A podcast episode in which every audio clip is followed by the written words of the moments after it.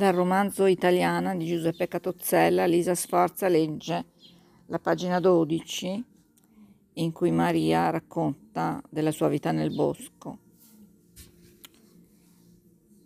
Mangiavo come una bestia che non vede la preda da giorni. Raccoglievo acqua piovana e lasciavo che il tempo facesse il suo corso. Il pomeriggio o la notte con la luna scendevo al torrente, immergevo la testa fino alle spalle nella corrente gelida e mi dissetavo, accucciata, come bacca, la lupa che è rimasta con noi finché non ha fiutato il tradimento. Di giorno mi spogliavo nuda ed entravo in acqua, galleggiavo sul dorso lasciandomi trasportare dalla corrente. Mi perdevo a seguire le nuvole nel cielo e tutto in quei momenti si sospendeva. Il passato e il futuro tornavano pieni di vita.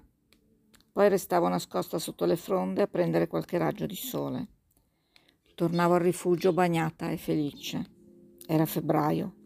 L'acqua del neto era ghiacciata. Niente mi faceva paura. Al rientro chiudevo bene l'apertura, accatastando delle pietre, ma lasciavo un buco e spiavo le cose fuori. Sognavo di raggiungere le cime, gli abeti bianchi e i castagni del cielo ma era soltanto questione di tempo. Ci avevano già traditi una volta, sicuramente mi stavano cercando per tutta la sila. Fosse stato solo per quei soldati del nord, potevo stare tranquilla, anche se tra di loro c'erano dei cacciatori delle Alpi, montanari che avevano liberato le loro terre e adesso venivano a dare la caccia a chi cercava la libertà per il sud. In certi posti dentro i nostri boschi e sulle nostre montagne non ci sarebbero arrivati. Non potevano conoscere i sentieri battezzati dai nostri nonni, le vie aperte dai nostri avi.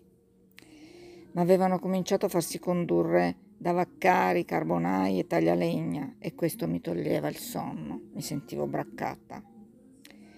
Con la primavera avevo deciso, sarei scappata a valle verso il mare.